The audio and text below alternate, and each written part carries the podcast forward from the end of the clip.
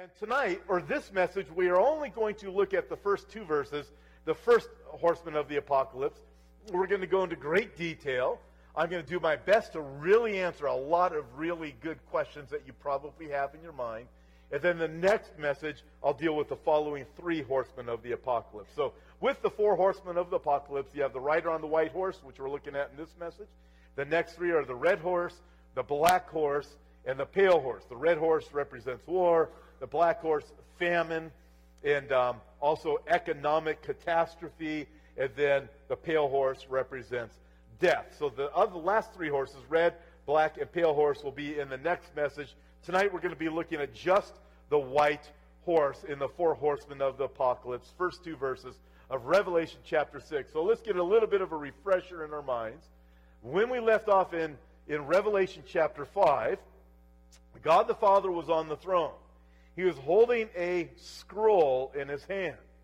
John the Apostle looks with the angels, and the angels say, Who is worthy to open the scroll that is sealed with seven seals? And John looks because there is no one that is worthy. And then behold, the angels able to say, Worthy is the Lamb.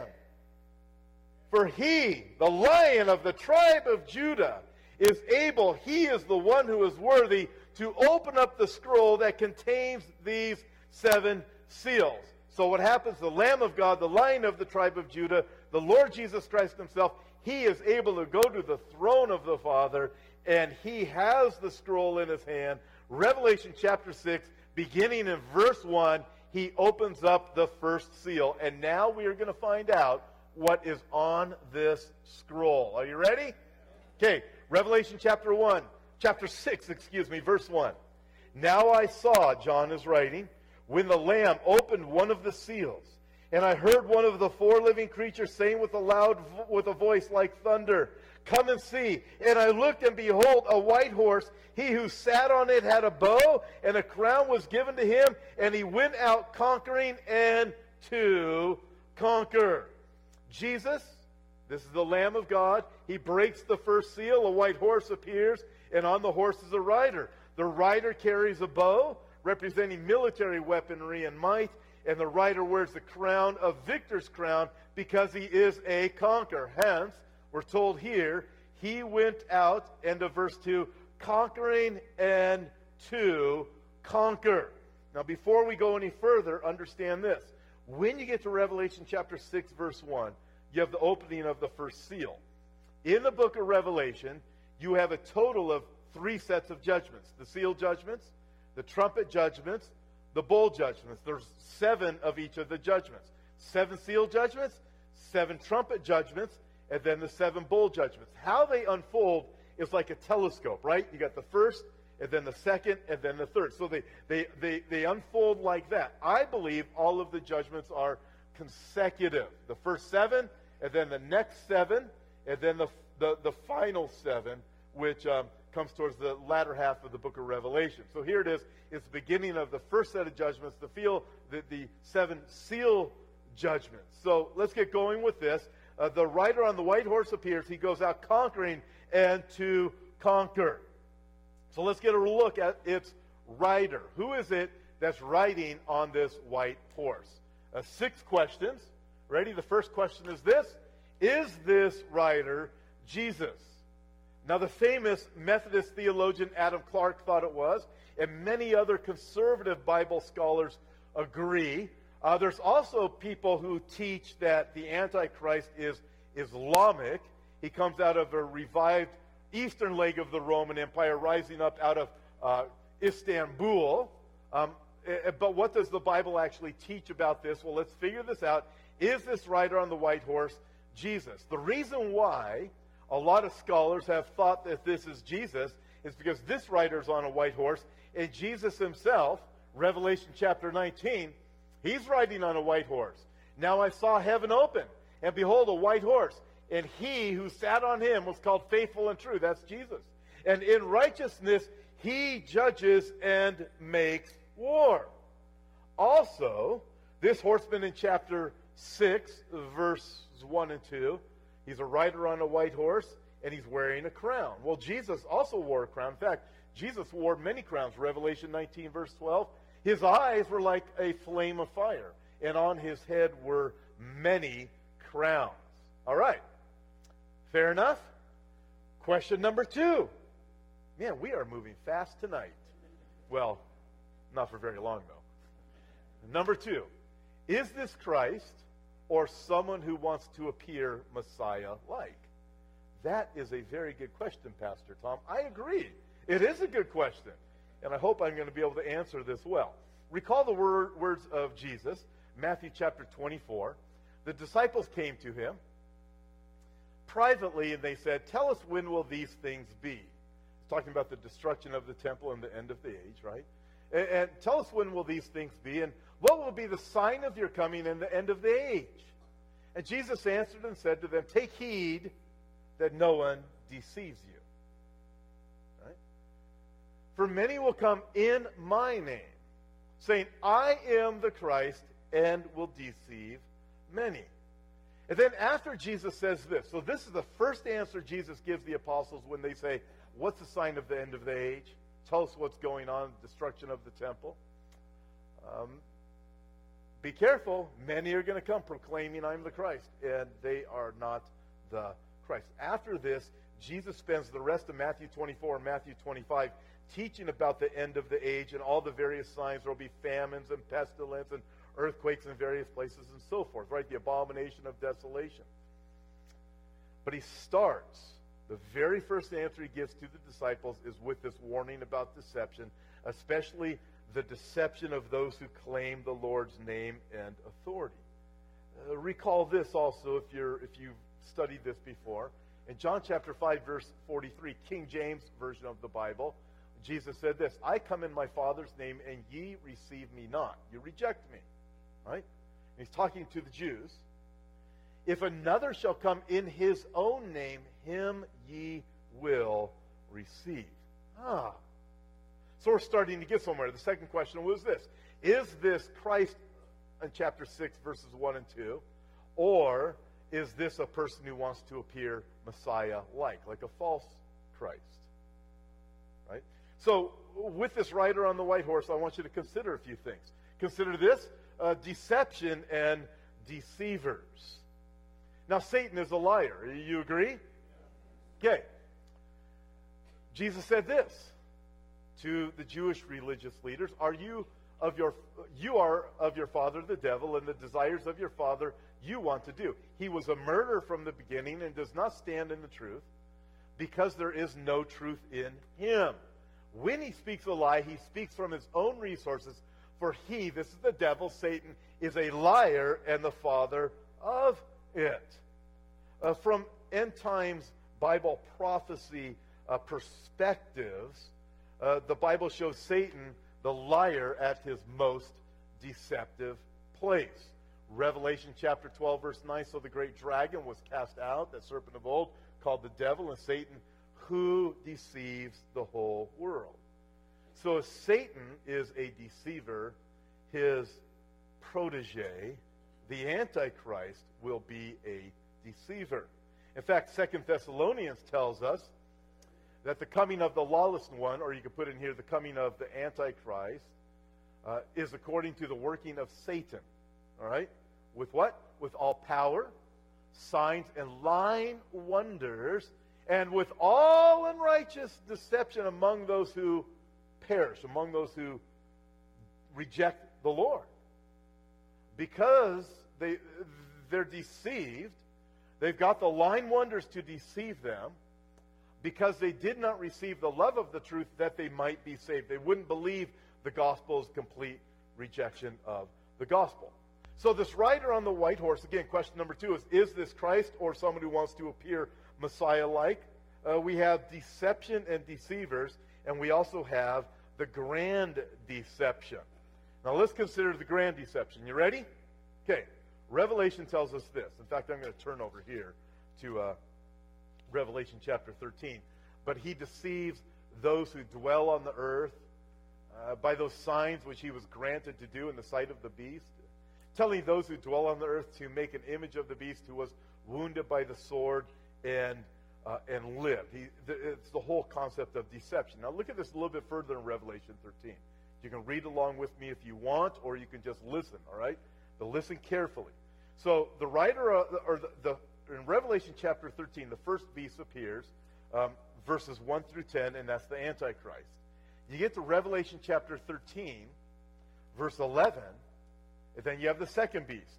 Then I, John writes, saw another beast coming up out of the earth, and he had two horns like a lamb, and he spoke like a dragon. So the second beast is the false prophet, and two horns like a lamb, he's going to appear very Christian, right? And so is the Antichrist. They're both going to appear to have this Christ like thing going on, this Messiah like thing. And many are going to be deceived. He exercises all the authority of the first beast in his presence. So the false prophet is the second beast.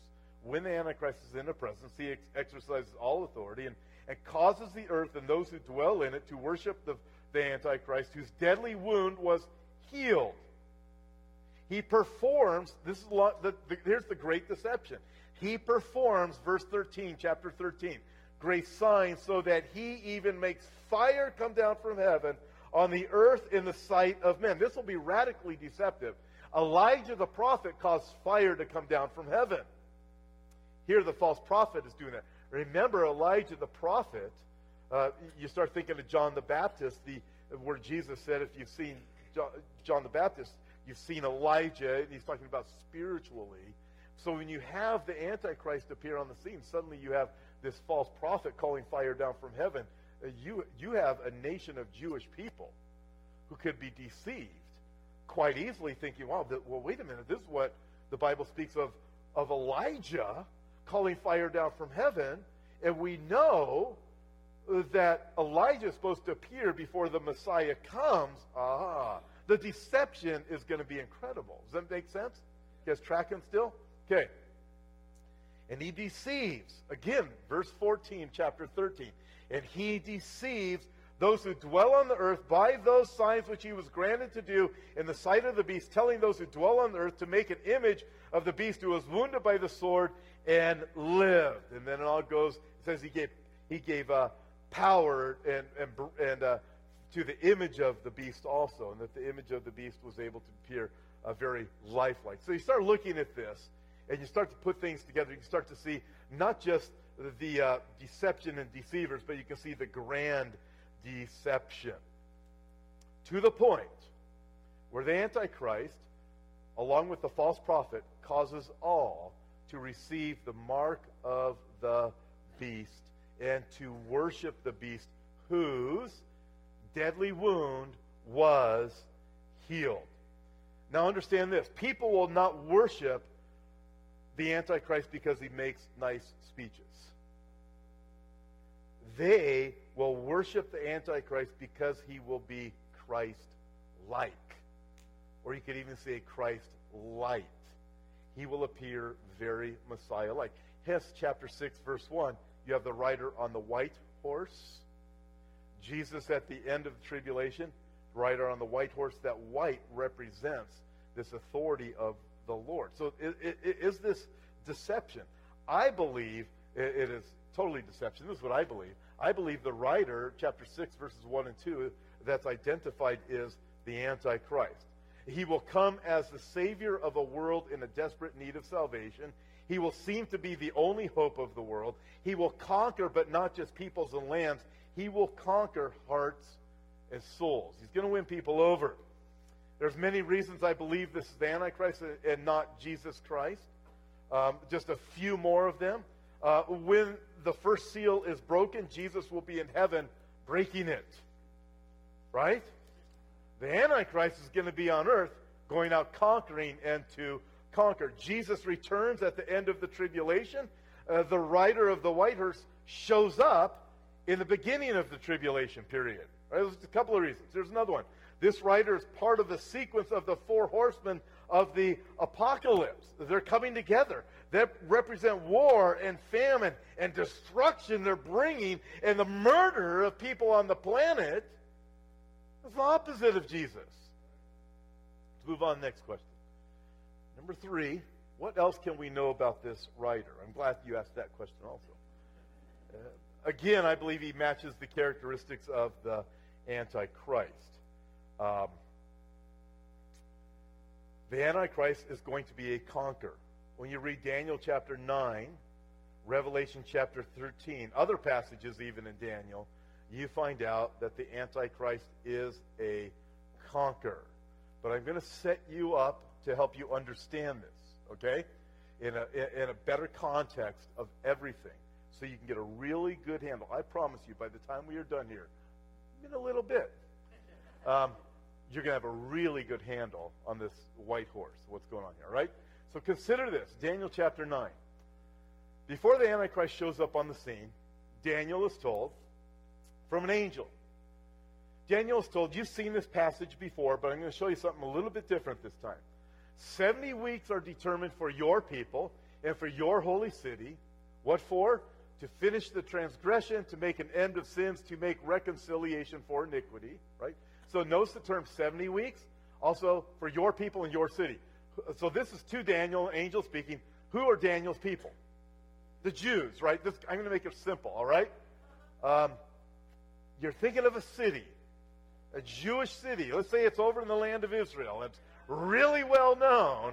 Your city, Daniel. So what would be your whole, a holy city too? What city would that be? Okay, you guys are good. So your people is the Jews. Your city, your holy city is Jerusalem, right?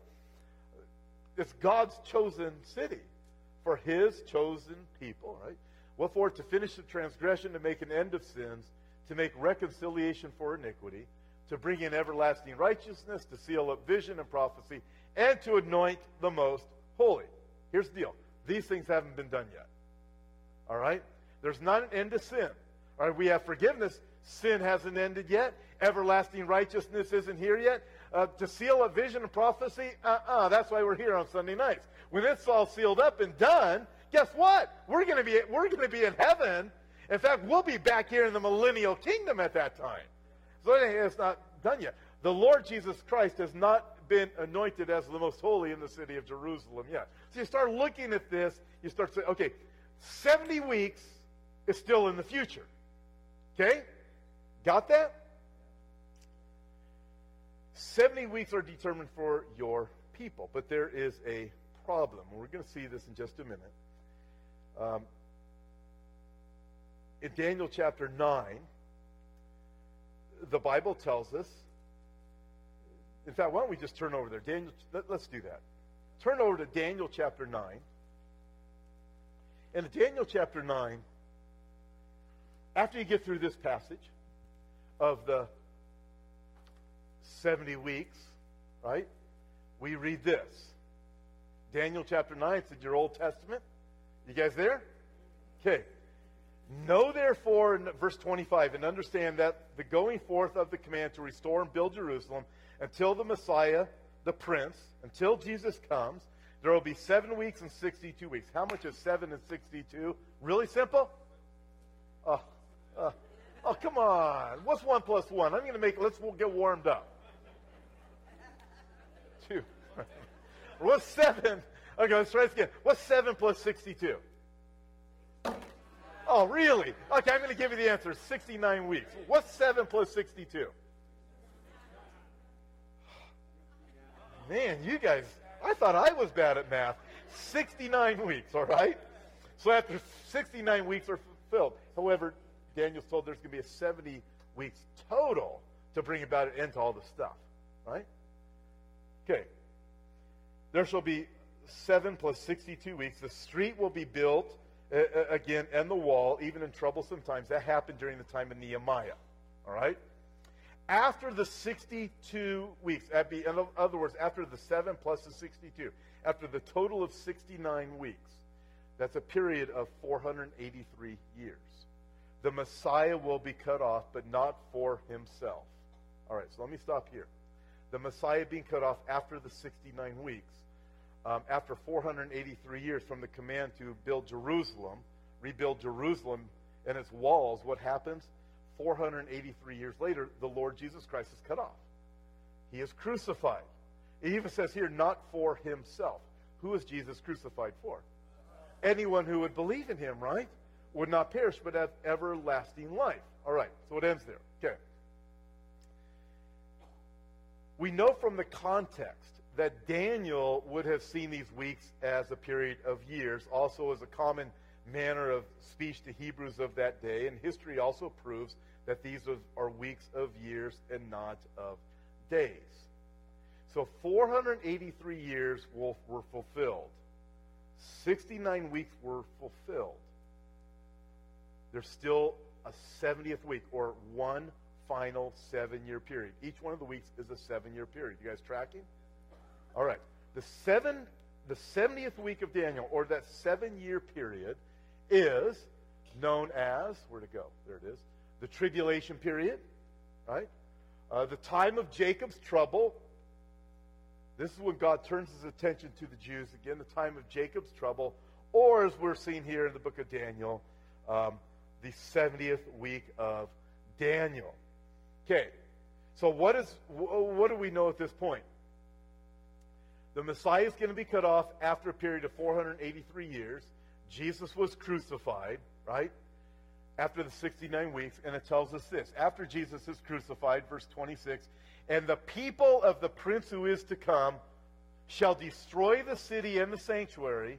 The end of it shall be with a flood until the end of the war desolations are determined. Verse 27, look at this. Here it is. Then he, who's he? It's the rider on the white horse, all right? Of Revelation chapter 6, verse 1. Then he, the Antichrist, shall confirm a covenant with many for one week, but in the middle of the week he shall bring an end to sacrifice and offering. In other words, in the middle of the 70th week of Daniel, the final seven year period of the tribulation or the time of Jacob's trouble, the Antichrist is going to break his covenant of peace. Okay, now let me back up a little bit more. So we just read, we're going to figure out who the Antichrist is.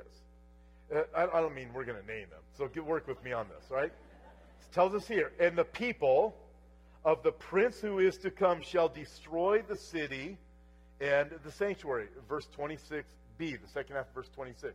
The people of the prince who is to come. Verse 26 starts with and. So in addition, in addition to the Messiah being cut off, in addition to the Lord Jesus Christ being crucified, the city and the temple will be destroyed. That's what it says here. We just read it. And the people of the prince who is to come shall destroy the city and the sanctuary. When was the city of Jerusalem and the sanctuary destroyed? Okay, 70 AD. Okay? You guys still with me? During the time of Titus. How do we know? So here, it's going to come together here, I promise, no matter how confused I made you. How do we know that the Messiah being cut off and the 70th week, uh, or, or the uh, destruction of the city of Jerusalem were not part of the 70th week. How do we know they weren't? Here's the key. Because the next verse, verse 27, begins like this it says, Then he shall confirm a covenant with many for one week. After the destruction of Jerusalem in 70 AD. I hear a lot of Bible teachers out there that say, all things prophetically were fulfilled in 70 AD. When you look at Daniel chapter 9, verse 27, after the Messiah has been cut off, after the destruction of the city and the people, verse 27, the very first word, then he shall confirm a covenant with seven years. Then the seven year tribulation period begins. Make sense?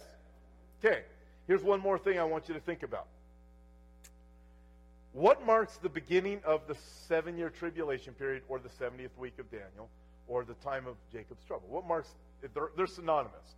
In other words, what marks the beginning of the seven year tribulation period? Is it the rapture? Okay, it's not the rapture. All right? It is the covenant of peace that we just read about.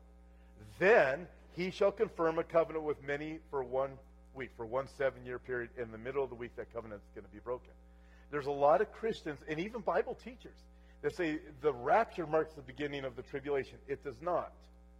The covenant of peace with many, Israel and the many other nations, I believe many of the Islamic nations and the UN, is what marks the beginning of the seven year period called the tribulation period. Now, I, I want you to look at this.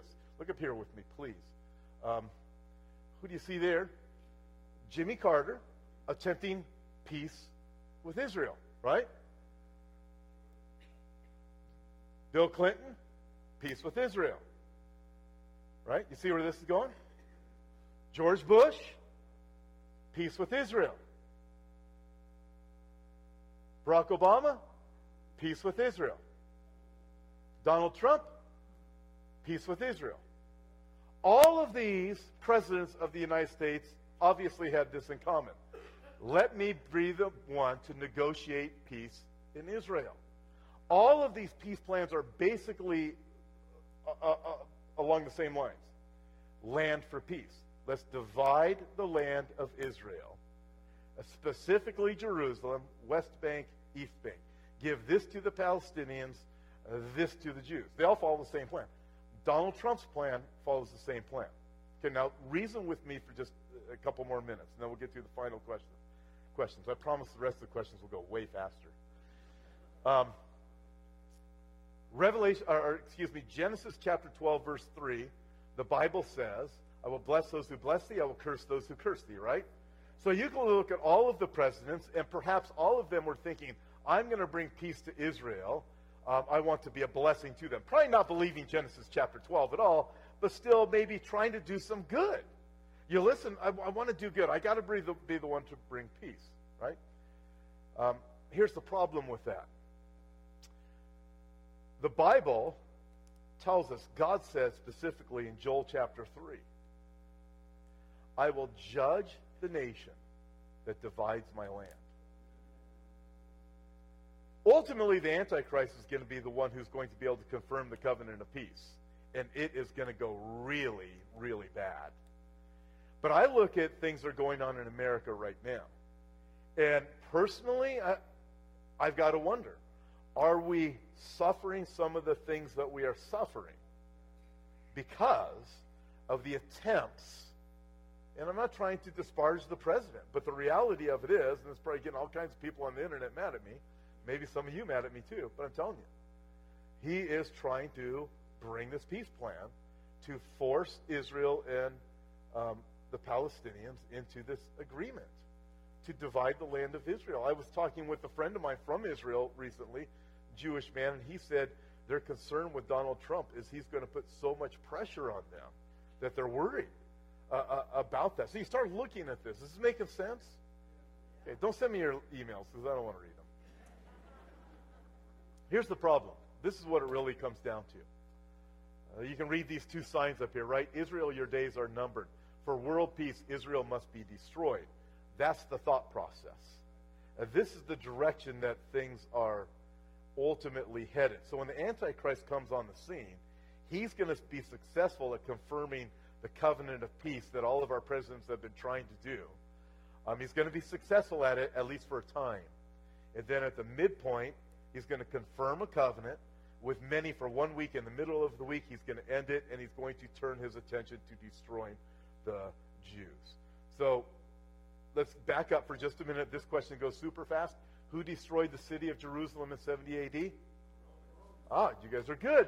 You guys are, I didn't even show that and you answered that. The Romans destroyed the city, right? So think through this with me. This is going to be super fast. The people of the prince who is to come shall destroy the city. The prince who is to come is the Antichrist. He didn't destroy the city, but the Romans were the ones who destroyed the city in 70 AD. That's one of the several reasons why I believe the Antichrist comes out of a revived Roman Empire, out of the western leg of the Roman Empire, out of modern day Europe, quite possibly even Rome itself. Doesn't have to be Rome. I'm not saying he's an Italian, but out of a revived Roman Empire, right? Question number five Who is the miracle man? Who's the miracle man? The one that confirms the covenant with many for one week. Now think of this and we're getting near the end, I promise. Scout's honor. Almost there. To find the identity of a pronoun, you look for the antecedent. That usually means the last person identified in the writing. So you go back and you see it's the prince who is to come, the, who is of the people who destroyed the city. Revelation chapter 6 gives us a hint. He went out conquering and to conquer. You remember that? Chapter 6, the end of verse 2. Rider on the white horse went out conquering and to conquer. Check this out. Daniel chapter 8, verse 25, King James Bible. And through his policy, speaking of the Antichrist, also he shall cause craft to prosper in his hand, and he shall magnify himself in his heart, and by peace shall destroy many. He shall also stand up against the prince of princes, but he shall be broken and without hand. All right? So look at this. By peace he will destroy many. Okay. I promise we're almost there. Are you guys still tracking? You guys still here? Okay. Revelation chapter 13, beginning of verse 3 says this All the world marveled and followed the beast. That'd be the Antichrist. So they worshiped the dragon who gave authority to the, the beast, and they worshiped the beast, saying, Who is like the beast? Who is able to make war with him?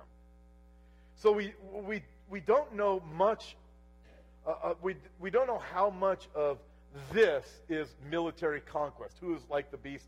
Who is able to make war with the beast?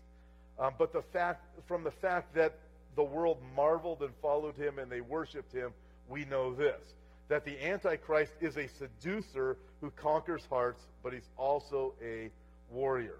So they ask the question who is, who is like the beast, who is able to make war with him? Uh, think of this. When the NFL's New England Patriots went through the regular season undefeated in 2007, the question was who is able to defeat them? Uh, the, the implied answer is nobody can beat the Patriots, right? Uh, much more so, and much more violently, and spiritually, and viciously, but yet deceptively. Who is able to make war with him? They're going to be worshiping this guy is awesome. The people's awe of the Antichrist seems to indicate some military victories. And also in Revelation chapter 6, verse 2, the rider on the white horse, he had a bow. A bow represents weapons of war. To be militarily impressive today, which the Antichrist will be, means a vast nuclear arsenal. Uh, it will be a bow. He has weapons of power. People have the sense that he can that he can't be beaten in war. He goes out conquering, and, and that sounds like a military leader who has successfully engaged in battle. Um, this is one of the reasons why I believe that, that the United States of America will be swallowed up into this revived Roman Empire. Because when you look at the world today and the weapons that the United States has, there is no army in the world that could come close to matching the United States. You give someone like the Antichrist and the leaders of the New World Order the authority over the, the weapons that the United States has, it matches what we read about in Revelation chapter 6, uh, verse 2, that he's able to go out conquering and to conquer. Revelation chapter 13, who's able to make war with him? This guy has a bow. This guy has military might that nobody can match. So I believe the United States is going to be swallowed up into the New World Order that gives rise to the Antichrist, but the, ultimately will be led out of Europe. Now, also this, notice this, in Revelation chapter 6, He's riding on a white horse. He has a bow. It does not say he uses his bow to get peace, right? It seems from various texts that he has proven to have this vast military might and, and, and even other victories. However, at this point, it appears that it's peace through diplomacy. Again, Daniel chapter 8, by peace he will destroy many. By peace he's able to go out conquering and to conquer. You do what I say, or I'll nuke you, or whatever it is, right? I mean, you can see this the authority. However, the people are going to be won over. He's going to be extremely charismatic, extremely likable, um, and the people are just going to say, "Wow, this guy is incredible!" And who can make war with him? Uh, if you were to take Donald Trump and put him in here, he seems to threaten a lot of other people, but he does not have the personality that, I mean, his tweets are proof of that. He doesn't have the personality to win people over to his side. The Antichrist is going to have this powerful military behind him.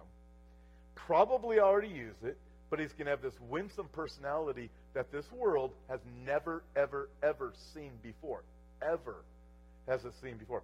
The world has had the Lord Jesus Christ. And when the Antichrist rises on the scene, empowered by Satan himself, it's going to be strikingly incredible. So much so that people are going to say, this must be the Christ. Does that make sense? Okay. Last question. Here it is. What will the world look like when the Antichrist comes into power? Um, you ready? There will be financial collapse that will give rise to the Antichrist. Um, uh, uh, imagine right now how, how the world looks. Uh, I get things in my inbox that say uh, economic disaster is coming. I've been getting these for a long time. But uh, it's building and building and building and building, right? There's trillions of dollars in deficit pretty much from every country in the world. Um, imagine the rapture takes place. I imagine after the rapture takes place, uh, this thing is going to collapse if it doesn't collapse sooner. But I want to say this to, to quench some of your troubles or fears about the economy. This is my own opinion. I realize I may be wrong. It could collapse tomorrow morning. So don't, so don't take my, my thoughts to the bank and then blame me. So but if you look at the, at the, the entire world's in financial, it's a financial mess. Virtually the safest place in the world to invest your money right now is in the United States of America. As many troubles as we have, it's a lot safer than the rest of the world. So what is happening right now? You have people from all over the world, the super rich, which I'm guessing nobody in this church is. I'm talking the super rich are pouring their money into investments in the United States. So at this time, things are still buoyed up. It, eh, but the day is coming when there's going to be great financial collapse. It's just a matter of time. Tick tock, tick tock, and this thing is going to come crashing down. Could be at the rapture, could be before then. I don't know, but eventually it's going to collapse. And out of this collapse, the Antichrist is going to seize power, and he will bring in what's going to appear to be military and financial peace.